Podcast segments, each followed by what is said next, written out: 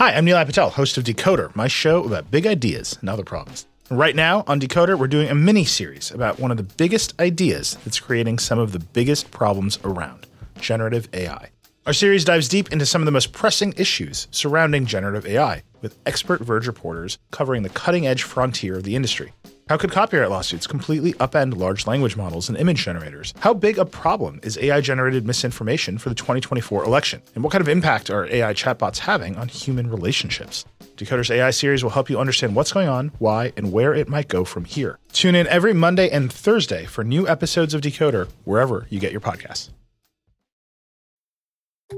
Support for this episode comes from Viator.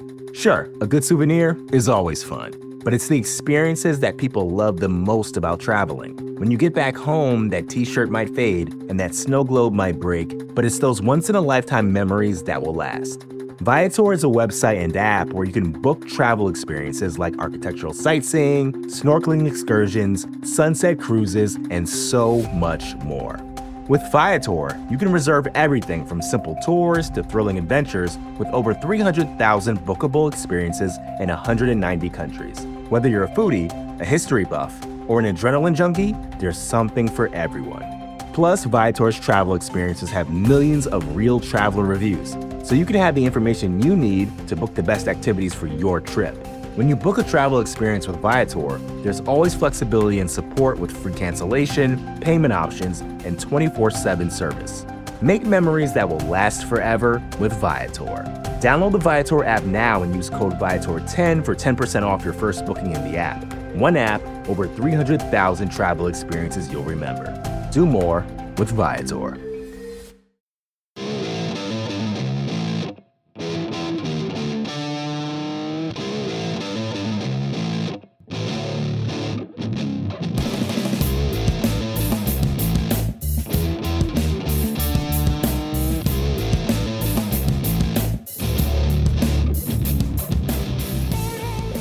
Everybody, and welcome to episode 267 of the Talking Chop podcast. I am your host, Brad Rowland, coming to you on a Thursday evening, and I am joined via phone, yes, via phone, by Eric Cole. Hello, sir. I, I apologize for all the technology challenges this evening. Yeah, like they're your fault. They I, are. I, I, it is. Look, I don't know why my computer has decided that no USB microphone that I own will be recognized, and then I somehow got that working, but then it would not let me hear your voice through my headset. I don't know what's going on. There's something going on with my audio stuff on my laptop. It's just this constant struggle with me, but you know, fortunately we've figured this workaround out and you know, I'm here to talk some baseball. Yeah, here we are. Um, the scheduling gods were not kind to me in particular, nor you, I think, this week. Uh, we're going to talk about the non-tender stuff today from Wednesday, which is a very, very busy day. I would have recorded last night, but scheduling was not going to be kind to me on that one, so my apologies. But here we are, 24 hours later. It's Thursday, and it's been a week or so since we did a podcast, so it was time. And basically, that's all we'll do today. It might be a little bit shorter of a show than usual, but uh, we'll get back into the groove here shortly, I'm sure. At and any rate. Also, it's also a guarantee that some big news will happen tomorrow. Well, so that's and that's why we're doing this short, and then we'll, and then we'll come back. It's fine. Uh, exactly. Let's exactly. let's lean into the bit a little bit here. Um, so obviously there was news with Adam Duvall was the big thing, and then Johan Camargo, Luke Jackson, Grant Dayton, etc. Um, let's just start with Adam Duvall. It's the biggest news. Quite obviously, it was the biggest surprise. Um, for those of us that may not know at this point in time, Adam Duvall was non-tendered by the Braves. I can speak for me only. I thought there was a non-zero chance of this. I, I, I thought it was at least possible slash plausible this happened at the same time. I was quite surprised. Were you as surprised as I was? I was pretty surprised. Um, you know, there there are certainly some reasons to think it wouldn't happen.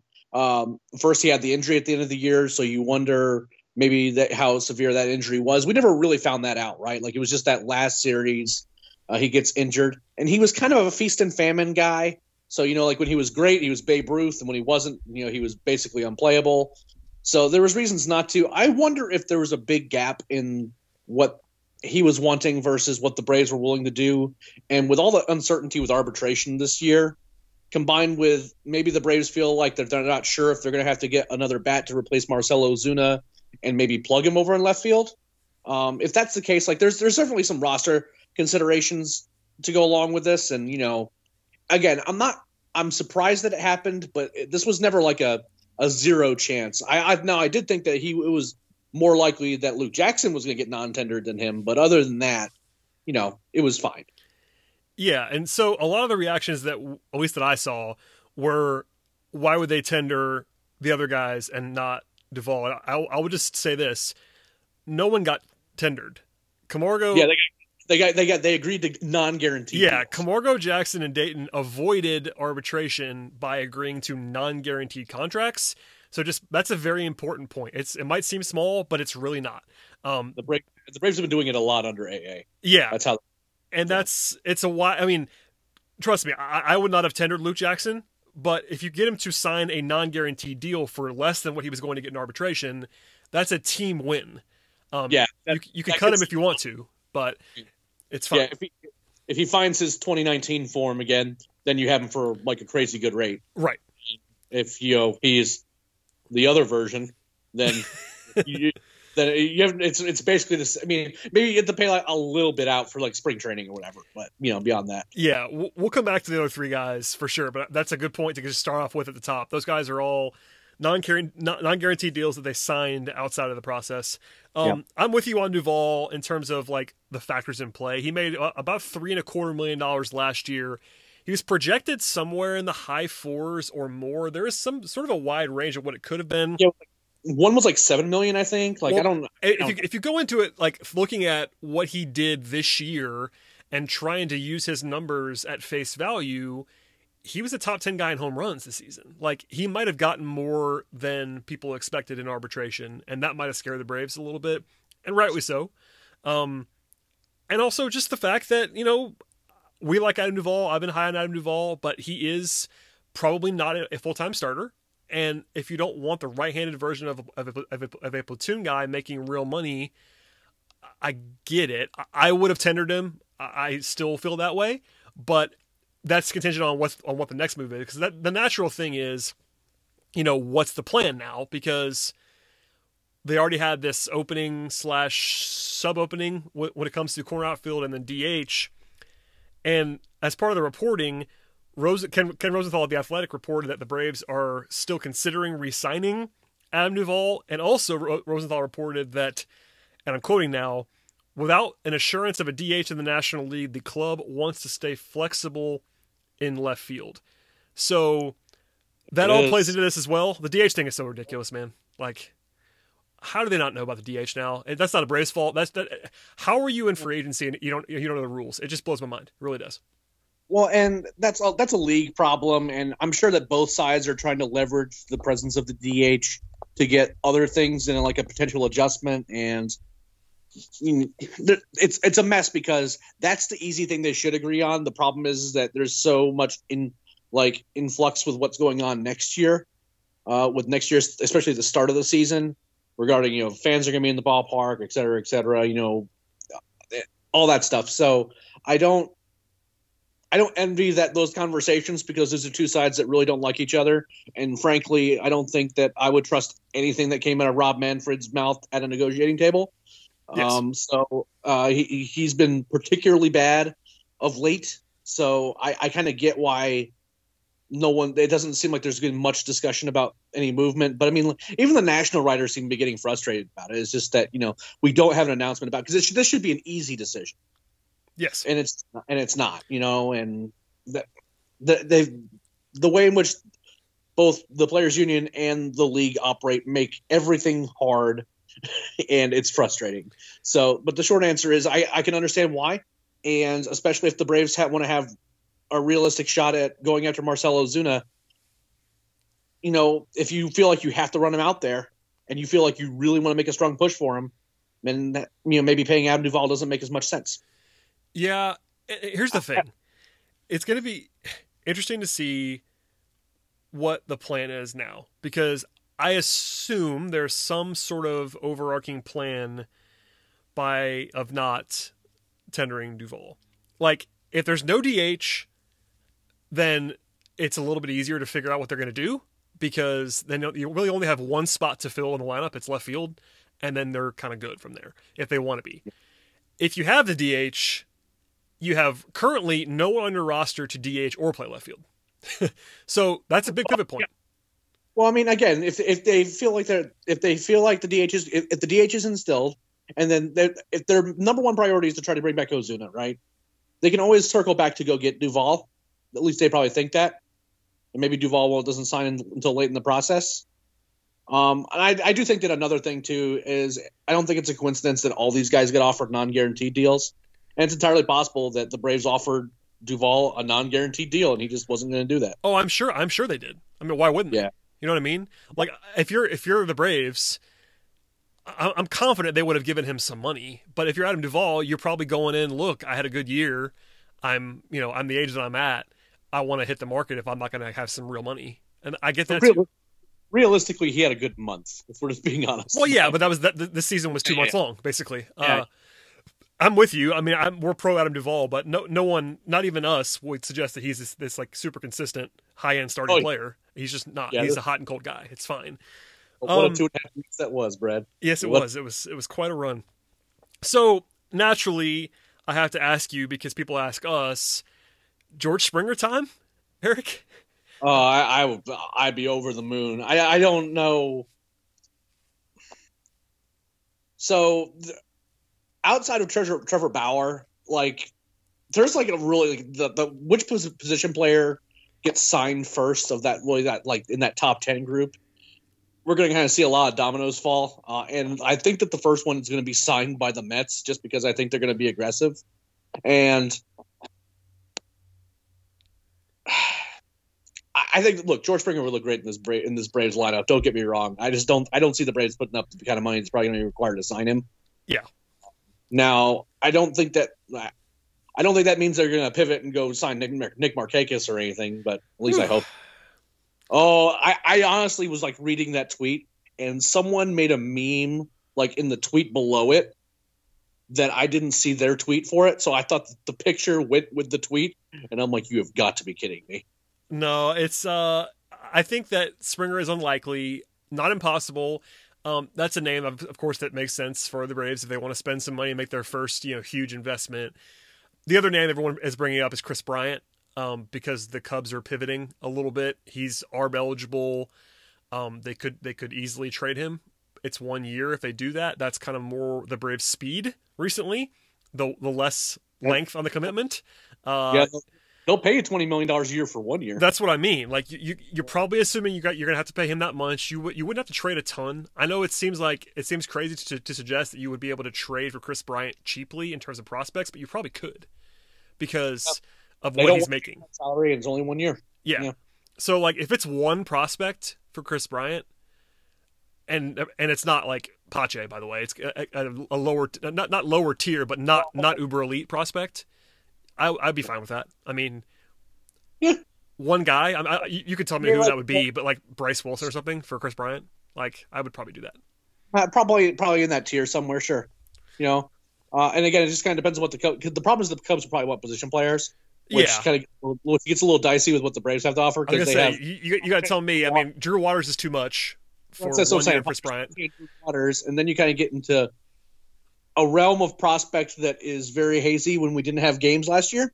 Um, like Michael Harris is a guy that we're really high on, but if you're kind of looking at like what the traditional outlets are doing with their rankings and stuff like that, maybe he's in the kind of that that, that universe. But I don't think that the Braves are willing to part with a guy like that. Let's use So- this. let- Let's let's use his full name, and that's Talking Chop podcast guest Michael Harris. yeah. Just saying. He, yeah, no, he's he is uh he is very very good, and we're gonna have thoughts on him coming up soon because the Talk- Talking Chop prospect rankings are gonna be rolled out uh, around the New Year's Day. But suffice to say, we like him a lot. Um, but I guess my point is is that that that tier of kind of not the top tier guys, but maybe you know a tier or two down, depending on how motivated the Cubs are, and considering that they you know they went ahead and tendered him, it makes me think that they can trade him for uh, the value that they want. So maybe they're not as like kind of it's not crazy. They didn't have to just take whatever deal came to them to begin with. Um, yeah, I mean the the fit makes a certain amount of sense. I, I you know you wonder a little bit about you know what do the Braves really do think about Austin Riley going forward and whether or not it's actually worth replacing him. Um, Well, even even if it's not replacing him, even if you wanted to play Austin Riley and you want to give him one more one more year, Bryant. Bryant or Riley could play left field. Like That's true. like Bryant's played left field, Riley's play left field. Like you could certainly have Kris Bryant and still have Austin Riley in a prominent position. And I'm not the biggest Riley guy in the world, but it's not like you have to close the door on Riley if you go get Bryant. Is what I would say. Yeah, that's fair.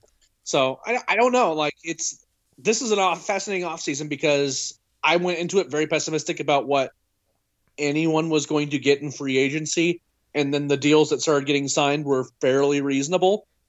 And then I thought yesterday was going to be a complete and total bloodbath for like the non-tender deadline, and there was certainly a good number of people, but it wasn't like, you know, this apocalypse of free agency that happened where you have a hundred guys all of a sudden added to the free agent pool. I mean, there was again, there was a lot, but not not what I thought it was. So I don't I don't know how healthy markets are. Yeah, I, I agree. I mean, people are going to want us to know like and weigh in what's going to happen. My, my my overall reaction to the Duvall news is that it's an incomplete. Like you can't really grade this without knowing what they're going to do. If the Braves don't do anything special or even good in left field, I will not be thrilled that they let Adam Duvall go for a relatively small amount of money. But if they use that money to get someone that's a full time starter, that makes sense. So we'll see. Yeah, basically, if Ender Inciarte is starting in the outfield next year, something is wrong. Yeah, something. if honestly the internal options uh, we, we- i said this briefly earlier but just to say it plainly at the moment on the braves roster they have two starting outfielders on the team two Yeah. and that includes and, and that includes pache who's essentially never started in the major leagues other than the playoffs which is funny but um Good, Brad.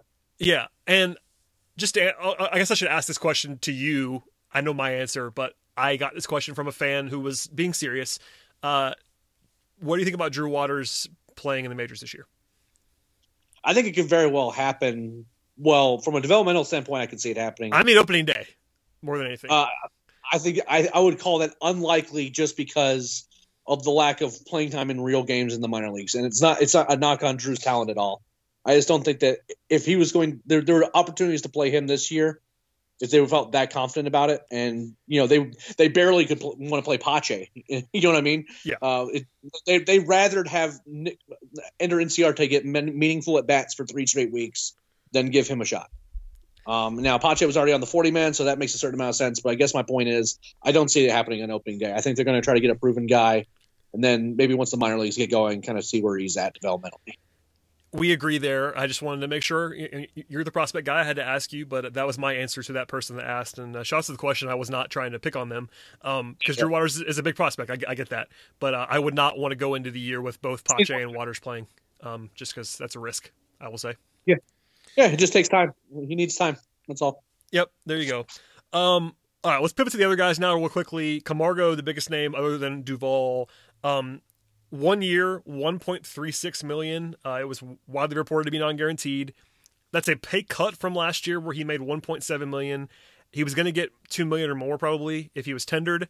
So I'm fine with this. You know, I was on the record with Joe Lucia the other day saying that I would not tender Camargo. At this number, non-guaranteed, it's totally fine, even as a skeptic of Camargo's game. Um, I will just say he's been a sub replacement level player for the last year and a half. So Really bad. if that guy exists, then this is bad. Um, and you can't play him. But obviously before that he was pretty good. So it's all kind of a speculative bet. What's your thought on just giving him another chance, seeing what it looks like in spring, and going from there? I, I there's no there's no real downside to it because this is basically a non-tender, but that forces him to be a fallback option. Yeah. To me, you know what I mean? Like he has to come into camp, and he probably thinks that he he's not. There's not gonna be a ton of people knocking on his door. You know I mean? Like it's not like other teams don't realize that he's been bad for a year and a half, right? So this is kind of his opportunity to come into camp and really show out and earn a bench spot.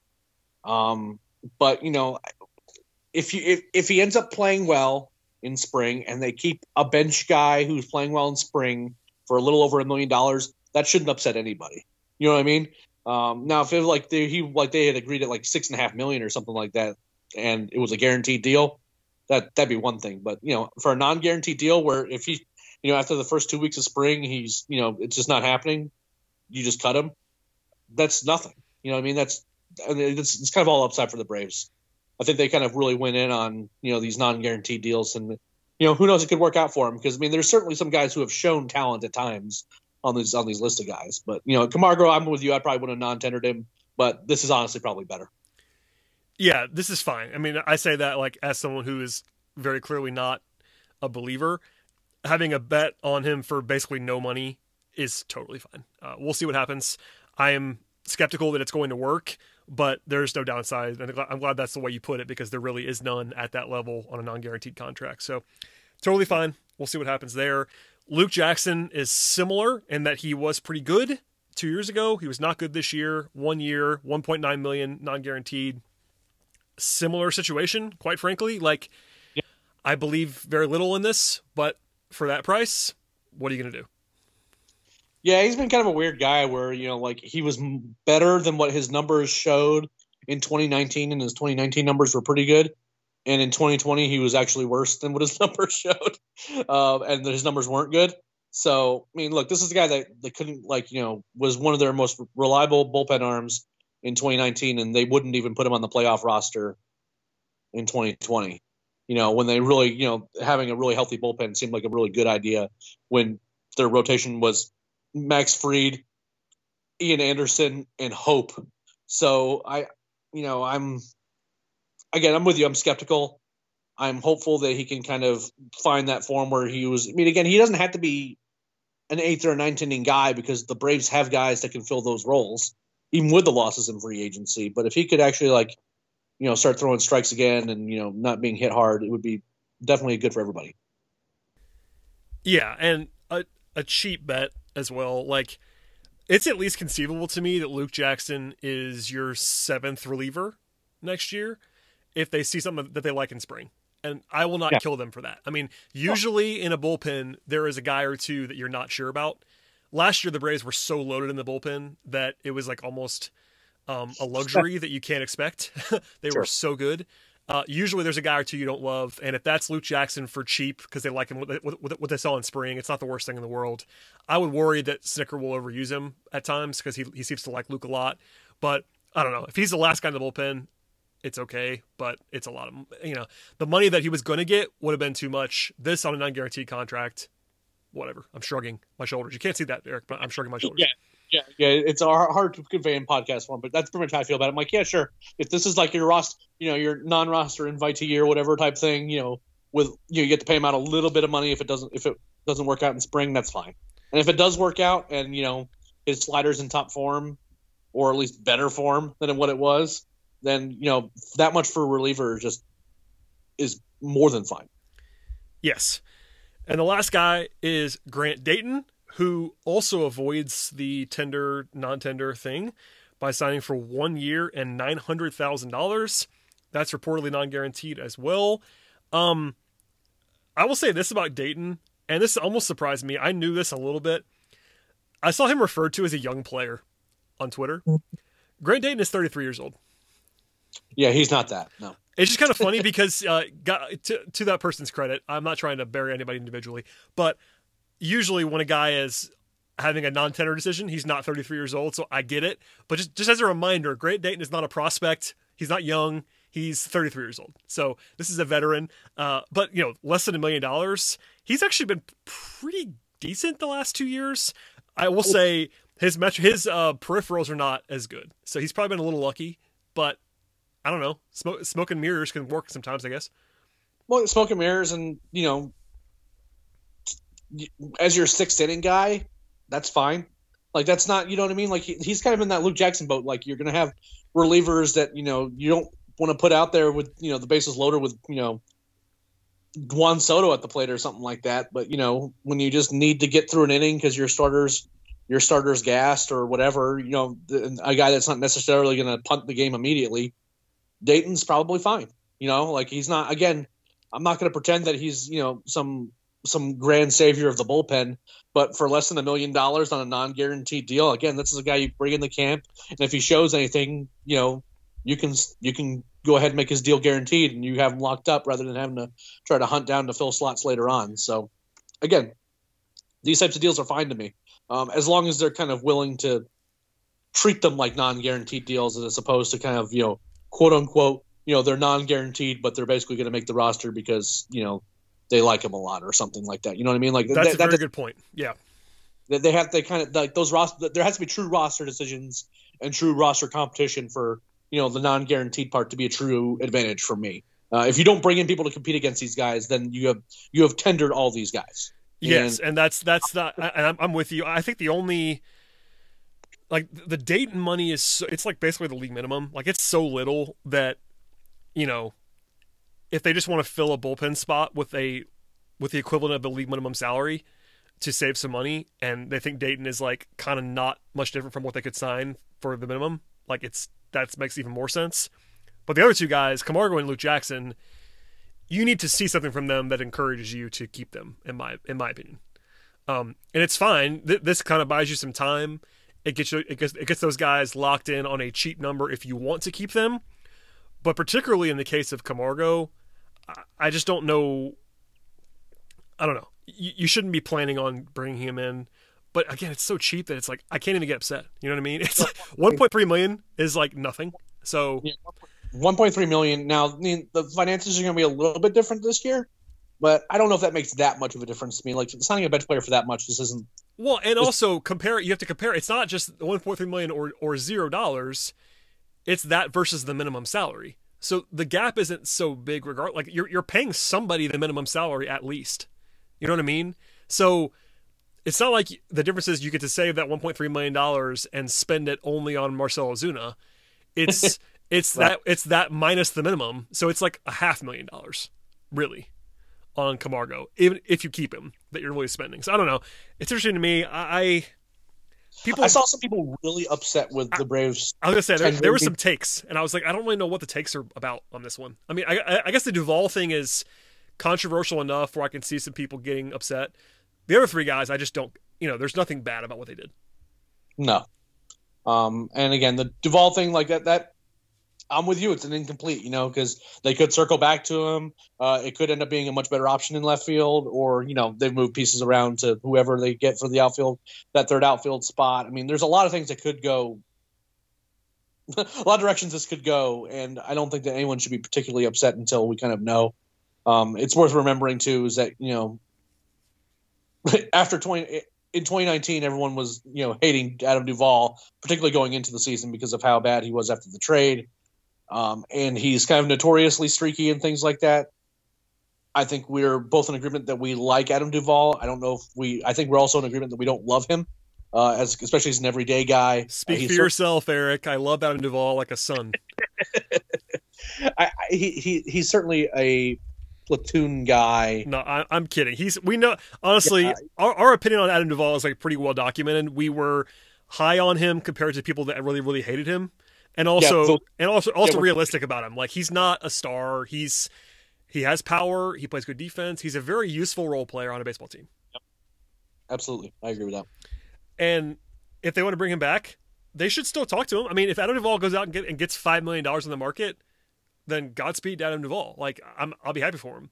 If he's not, if the market's not there for him, and the Braves can get him back for three million dollars, that's totally fine too. Like, Yep. the door's open, and I think that's important to point out. Like immediately, Ken Rosenthal, who is very respected, was like they're considering resigning him. So it's not like the Adam Duvall chapter is closed. Is all I'll say.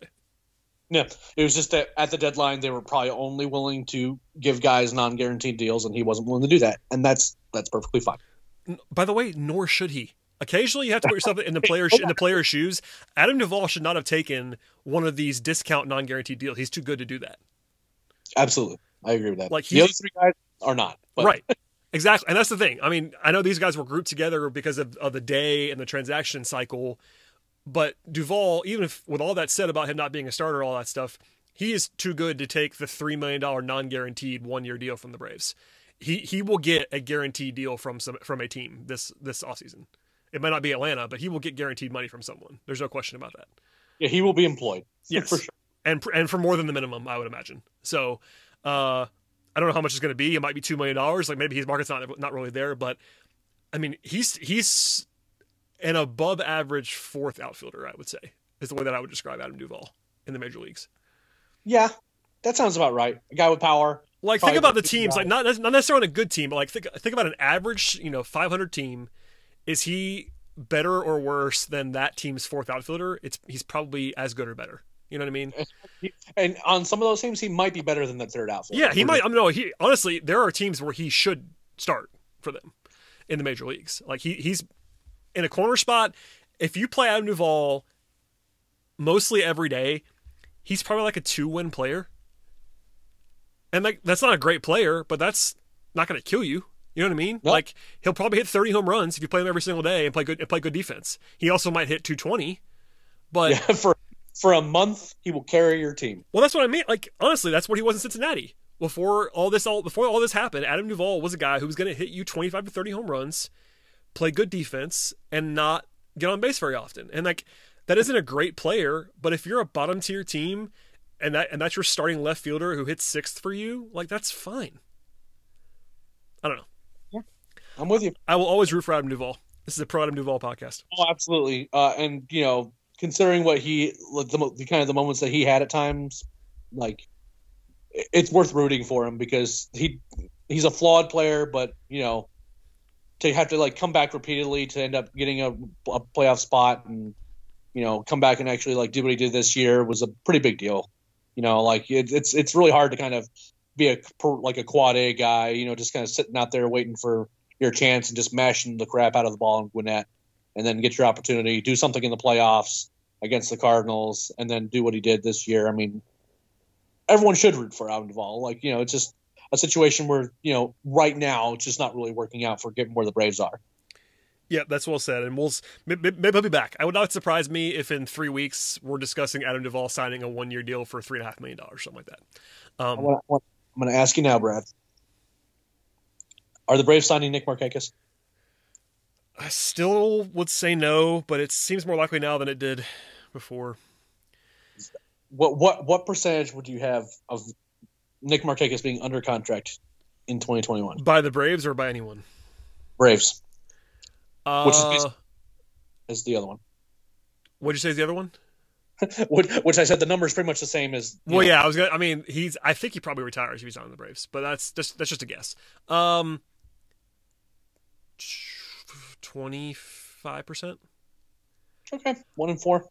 Again, that that's that's a pure guess. I have no intel. Um, occasionally I have intel. This is not a situation where I do.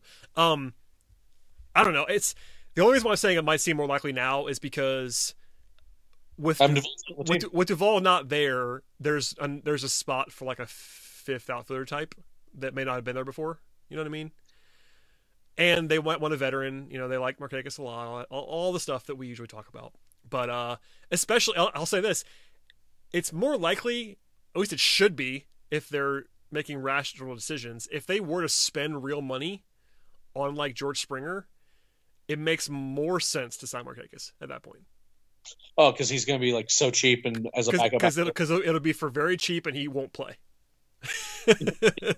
not not even Snitker could like find a way to play Nick Markakis over any of those three. Guys. well, you would imagine. I mean, I, don't tempt him because Well, I say that. I was Oh, gonna say at, at, at some point they'll probably put uh, Acuna in center and just so he can play Nick. But uh,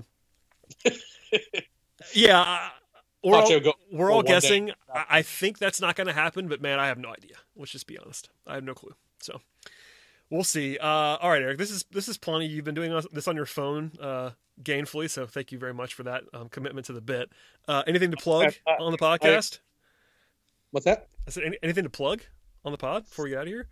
Well, I mean, other than the prospect list, that we've already we've already started kind of working on our personal rankings. We're gonna get that pod, composite put together, and like towards the end of the year, we're gonna have that.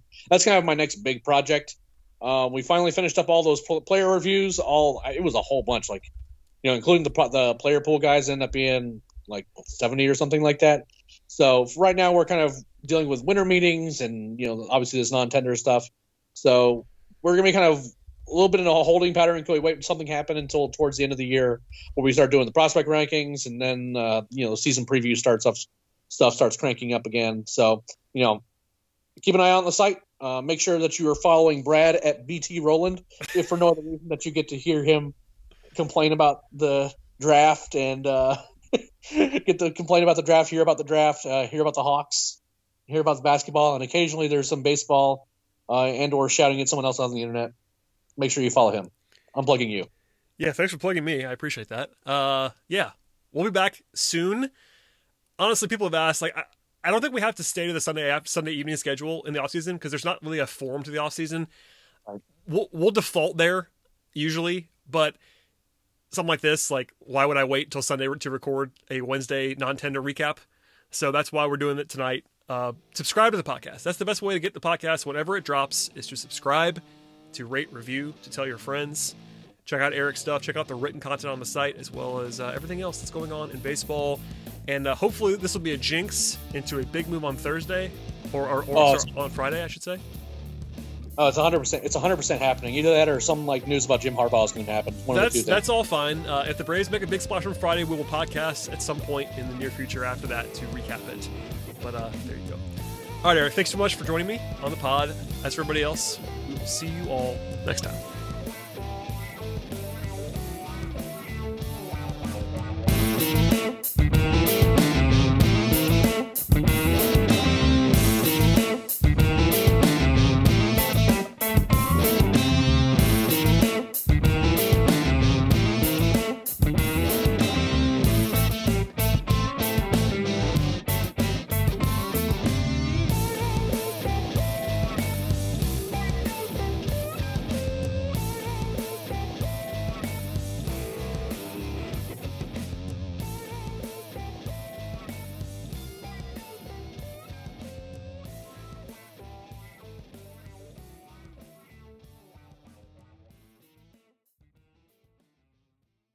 Hi, I'm Nilay Patel, host of Decoder, my show about big ideas and other problems. Right now on Decoder, we're doing a mini series about one of the biggest ideas that's creating some of the biggest problems around generative AI.